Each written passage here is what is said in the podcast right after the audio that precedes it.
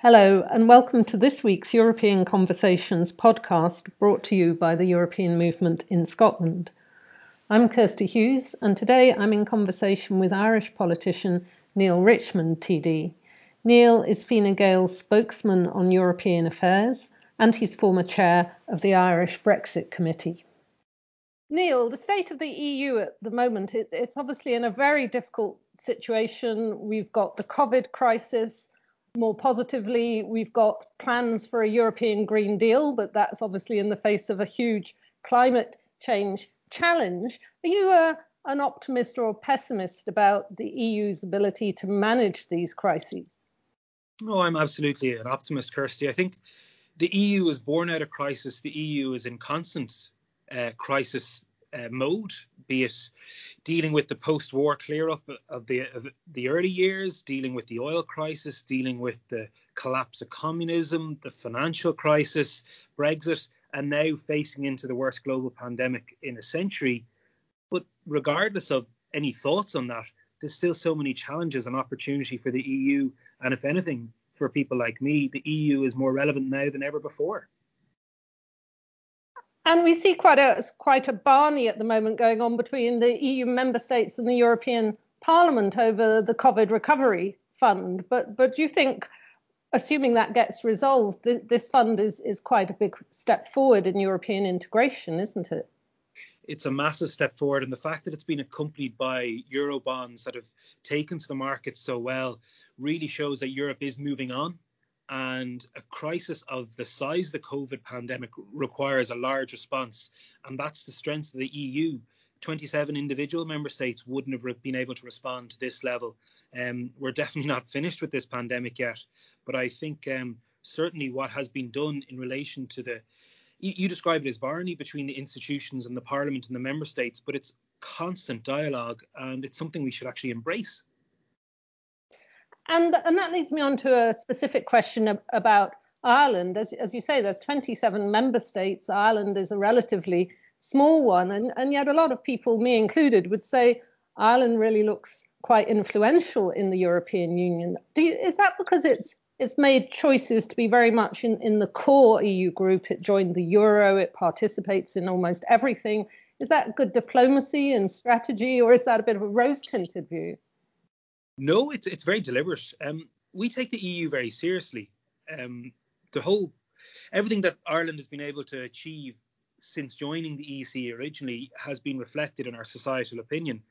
And a lot of people point to two European referenda that we rejected and subsequently ratified as maybe a Eurosceptic change. It's not. It's just we believe focused in it. And we have a situation at the moment. We have an Irish woman as European Commissioner for Financial Services an Irishman as president of the Eurogroup, and an Irishman as chief economist to the ECB.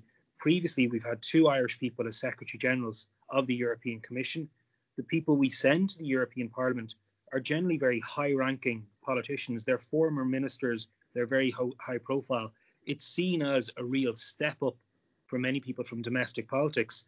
And again, we ensure that through the financial crisis, we had all our embassies throughout the EU in each member state capital remained open. And our permanent rep in Brussels is staffed with probably our finest diplomats. Um, definitely the perm rep, our embassy in London and our embassy in Washington are our three most important postings. And it's seen as the prized diplomatic position to be the ambassador to the EU. But we see it quite simply. We're a small country. We're a sovereign independent country, but being part of the EU is important for us in having any say on the world stage. And that's why we need to take the EU seriously, to invest the effort, the money, and the time into making sure we have a truly influential role through that. And that equally, we make sure that our population knows what work is going on, which is why Eurobarometer had EU, I suppose, the Remain question at 84% in the last poll in Ireland. It is it is quite extraordinary, isn't it? I, I, saw that Ireland has one of the strongest supports for the EU ac- across the 27 it must, you know, it's four years more since the Brexit vote, but it must for you, when you describe the amount of influence Ireland has, it, it must still seem very baffling the UK decision, given that as a larger member state, the UK also ha- had a lot of influence, didn't it, down the years? I think baffling is the polite term. Um, like one thing that I would have noticed, and I'd be very concerned of Brexit contagion prior to the referendum, but subsequent to that, I think most people have seen an element of sense. But the way the EU was reported in mainstream British media and the way it was treated by British politicians ultimately is what led to Brexit. And you can see it creeping into Irish politics at times, but very rarely. We saw it during the financial crisis, and we see it in all member states. The EU is an easy punching bag, and that could be for Salvini in Italy, for Le Pen in France, for UKIP and the Tory right wing. But ultimately, if you're going to criticise the EU, you have to then identify and give it credit for the very real achievements and the successes of the EU far outweigh far outweigh any of the failures or defeats. But yet, when there's big decisions made on a European level, we don't hear about it. But when someone misrepresents a directive on straight bananas or something like that, it's front page news for a certain cohort. And so to see the how Brexit came about and like the influence of the UK in European institutions was massive. I know we in Ireland relied on the UK on so many areas, um, but ultimately the engagement from the UK in the European process paled in comparison to the French and German counterparts. Now, you could write many theses on the psychology behind this, but what it resulted in and what Brexit has resulted in is a huge own goal for the for the UK. It may feel good for some people, but that you know, on a, emotive nationalist sense, but the practical realities, be they economic and social, are absolutely damning. And at the moment, obviously, the talks are carrying on intensively, day day by day, include, including the weekend, after what I've been calling Boris Johnson's tantrum after the EU summit the other week. Boris Johnson is said to still not be sure whether he wants a deal or no deal, perhaps to be waiting to see whether Trump gets re-elected despite the polls. What's what's your view on that? That he doesn't apparently even know which way he wants to go. Well, as he said himself a year ago, a failure to get a deal would be a failure in statecraft. The need for a deal is quite clear for everyone involved in this the EU, the UK, Ireland. The people who need the, a deal most is the UK. Like I talk to European colleagues every day, and the vast majority of them have moved on from Brexit. Um, they can't understand why the UK is leaving, obviously, but why you'd leave without a deal and dress it up as an Australian terms if you'd like, but the economic impact will be cutting. So I assume and hope, maybe I don't hope, that Treasury officials are being quite clear that this is the real impact of leaving without a deal, multiplied by the economic impact of COVID. But I suppose when you look at the Prime Minister and you look at his track record here and you look at the very extreme backbenches, real ideological purists who consistently push this, it's what maybe what they can dress up electorally as a success. And ultimately, if a deal is secured in the next few weeks, um, and what we've seen over the last few weeks as well, we in the European side will accept it and be glad there is a deal, but we won't be championing it as a great victory. Although we do expect London to be saying, well, this is the great win, and we saw it with the withdrawal agreement. At the end of the day, this is just a damage limitation exercise for everyone. But ultimately, you're not going to call it that if you believed in Brexit in the first place. I, I, agree with that. Even, even if we get to a deal, and, and I still think and hope we're more likely to, it's, it's going to be very economically damaging, just not quite as damaging as, as the, the chaos of a no deal. If it, if it was a no deal, uh, apart from the economic damage, what do you think that would do in the short run to EU UK political relationships? It, it put them in a very difficult place, wouldn't it? No, yeah, absolutely. It would be very frosty. And this notion that some people push out that, well, we'll crash out and then we'll start negotiations and we'll get a series of mini deals, that won't wash. A lot of the misunderstanding, particularly in England, Kirsty, has been that for the EU that they they see the UK as a big valuable prize. Ultimately, the challenge that Brexit presents is the existential challenge to the European Union we have seen that being part of the EU means something, that there's an obvious reward. But if someone leaves and leaves on bad terms, why would you then reward them? And this is something that, depending on who you talk to, is seen as, as being absolutely baffling. But it's quite clear that if there is no deal, that relations won't be good, um, regardless of how many times people say, oh, well, good spirit and neighbourly and all that. They'll be very formulaic The second part of that is to ensure then that the terms of the withdrawal agreement are met. Now, these aren't negotiations. These are, this is an international treaty that protects first and foremost the peace treaty. Um, so if the UK then in turn through the internal market bill or the finance bill aren't prepared to protect um, the withdrawal agreement that they have ratified, then there will of course be continuing legal proceedings from the EU. And so you have the UK leaving a union that it's been a member of for over 45 years, not just on bad terms, but being sued in the process. It is quite quite extraordinary, isn't it? As as you say, I mean, you were talking about no deal, but even if there is a very thin deal, that does require Boris Johnson and the UK government to step back from breaking international law as, as they've done in the internal market bill, and that would be part of the deal. Whereas if there's no deal, that's still going to be rumbling on and, and come to the fore. That that brings me to another question about UK Ireland relationships. Brexit is damaging not just to the UK, but obviously to uh, several of the EU member states, perhaps none more so than Ireland. And, and what we've seen, I think, in the last four years is a lot of focus, rightly enough, on the question of the Irish border, the Irish peace process, and now more recently on the Northern Ireland Protocol. There's been much less attention on the fact that between mainland Britain and the Republic of Ireland, there's also now going to be an EU external border, and that, that's going to cause a lot of economic damage to, to the Republic of Ireland as, as well as to Britain. And, and yet, going back to one of my earlier questions, Irish politicians and diplomats seem so sort of steady and, and mature and grown up on this. I mean, they must be holding back a lot of well, anger even. You know, this is un, unchosen by Ireland damage to the Irish economy. It's it's like when you're a teenager and you have a party and your parents come home. They're not necessarily angry, but they're disappointed, and that's certainly our opinion at the moment. The UK is a very, the UK as a whole, Great Britain is a very good trading partner of Ireland. But I think it's important to put in context that when we joined the EEC in 1973, 60% of our exports went to the UK. That's down to about 11% now. The UK is behind Belgium. It's on a par with France and Germany. Um, Ireland is a very important economic partner with the UK.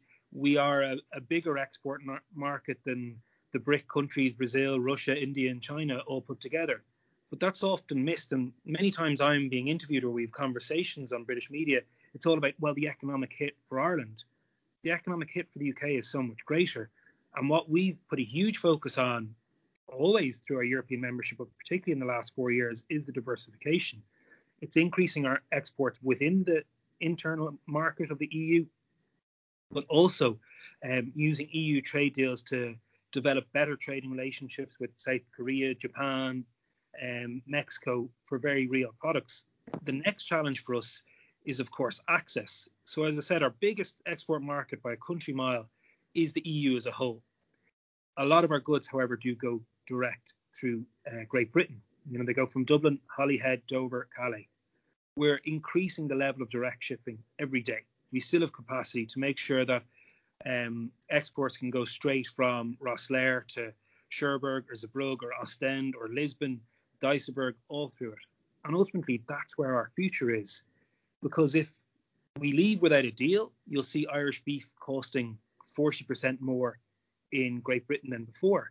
One of the big exports we have to Scotland in particular is dairy products. It's very hard to eat any shortbread in Scotland without it having been made with Irish butter.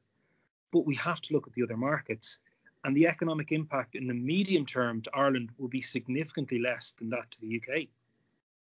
I think that's clear. The amount of self damage the UK is doing to itself dwarfs everything else, but equally the lack of UK attention to the damage it's doing to other countries tell, tells you something perhaps about the state of UK politics. One, one sort of final question on, on these Brexit issues. If there is a deal, as, as you said earlier, it's going to be a fairly thin and, and still harmful deal in, in terms of damage to UK EU trade, but at least it won't be the the frosty upset of a, a no deal. Looking forward then from January next year and thinking about the future EU UK relationship, what, what would be your main both hopes and fears for that future relationship? I suppose my main hope, um, specific to Ireland, is there's rightly been a lot of talk about the peace process, but the Good Friday Agreement provides us with the institutional tools to ensure that there's a very good direct relationship between Ireland and the UK, a relationship that no one else in the EU is able to have. We have the British Irish, we have the North South Ministerial Council, we have the British Irish Parliamentary Assembly. We have all these institutional tools that, to be honest, haven't been used enough, but post Brexit are going to be so much more important, as are our bilateral ties with Wales and Scotland. We have consul generals in Edinburgh and Cardiff for a reason. Moreover, between the EU and the UK, look, I'll be quite frank, my long term goal is that in a generation or however long that the UK apply to rejoin the EU. Um, I'm not happy that the, the UK is leaving, and I don't think Brexit needs to be permanent. And uh, it is a very sad event. But in the meantime, we need to have the closest possible relationship and perhaps show why European membership is so worthwhile. The, the rejoining question is an interesting one. Certainly, there's people in the UK who haven't given up on that as an idea, but it's not something probably that's going to happen in the short run, is it? I suspect in the next five to 10 years, the EU wouldn't even welcome such a change of heart. It might be too soon, perhaps not for Ireland, but perhaps for France or Italy, for instance. Yeah, for sure. That, and that this has been true throughout this process, trying to keep continental colleagues on one hand still interested in the Brexit process, and on the other hand trying to stop them from wanting to be vengeful because you see some of the rhetoric that's been put back by certain backbenchers, by certain former MEPs, the vitriol directed through the EU, indeed to Ireland, mixed with sheer levels of ignorance. Um, you know, the amount of times arch Brexiteers have said Ireland should rejoin the UK, it's trying to keep a lid on that. So that's why I said it'd be a generation before that question of possible rejoining is ever is ever real. Talking about generations, if I could move on to a couple of questions about the debate in Scotland over independence. As, as you know, the, the position of the Scottish government is that it wants independence in the EU, and that Brexit is one of the reasons it wants another independence referendum soon, despite it not being a generation since 2014, which Alex Salmond said at one point during during that campaign uh, there's quite a bit of debate about whether and how easily an independent Scotland could rejoin the EU. Is, is that going to be easy, swift, or difficult and slow? What's your view on that? Well, it's certainly possible, and it's certainly a lot easier than when the first referendum happened in 2014. The fact that the UK has left the EU means it doesn't have any sort of role or say in this, and I'm sure a lot of people in Scotland will remember the very blunt um, involvement of Jose Manuel Barroso in the previous referendum. The, the mood has clearly changed in European circles, and we saw it by from successive Spanish prime ministers saying that they would never object um, to a possible the possibility of an independent Scotland applying to join, like they would have previously, bearing Catalonia in mind. We also saw just this past weekend Donald Tusk, who was up until recently president of the European Council, but is president of the EPP group, which my own party, Fine Gael, the Christian Democrat group that we belong to, which would be traditionally centre right, conservatives in some people's mind, saying that of course Scotland would be welcome back. And ultimately, if and I, I offer no opinion on the but if hypothetically Scotland was to vote for independence and they apply to join the EU, then it will be no different than any other European country applying. If Scotland can meet the Copenhagen criteria, um, I would see in some ways an appetite for them to join the EU. And I know from an Irish perspective, the possibility of having another English speaking common law jurisdiction of which we have a ridiculous amount of um, similarities within the European Union would be something we'd of course welcome. Um, but of course, these aren't decisions for us; it's for the people of Scotland. So, so as you say, quite likely a lot more sympathy this time around from from some EU governments, at least, than than in 2014. One, one of the specific issues that comes up a, a lot here, brought up by those who oppose independence, is the EU having a 3% budget deficit rule and how long it might take an independent Scotland to reach that. Do do you think it's absolutely vital that an independent Scotland would reach that before joining the EU, or might there be a little bit of leeway? So, like Croatia, it might get down to four or five percent and come in on a kind of transition phase over something like that. Yeah, a transition phase with a very clear budgetary plan to get it in line um, would absolutely be something that would be open for consideration. And we saw it not just with Croatia, but with um, Bulgaria and Romania as well. You know, ultimately, the EU hasn't expanded for seven years now, um, which is one of the longest stretches it's gone without an expansion. Um, and there is obviously advanced talks with other countries, particularly in the Western Balkans region, but they have far greater democratic and legacy aren't um, aren't applicable to Scotland. Um, I think the budgetary issue is, of course, something that isn't set in stone. And for a country, a progressive Western liberal democracy like Scotland, I'm, i have absolutely no doubt that there'll be an element of a transition or realism at least. And as, as you know, because I, I, I know you, you're a good friend of sort of Scottish Irish relations, there's quite a bit of debate here about how to actually get to another independence referendum. Boris Johnson has said no for now. If, if there was, for instance, an advisory referendum in Scotland, one that London said it didn't recognise, how do you think the EU would would respond? I mean, I, I would expect it to stand back at that point and say, once you've got an agreement between London and Edinburgh, then then tell us, you know, where where you're at. It's something that looks a bit more like a Cat- Catalan advisory referendum would would be neuralgic, wouldn't it, to the EU?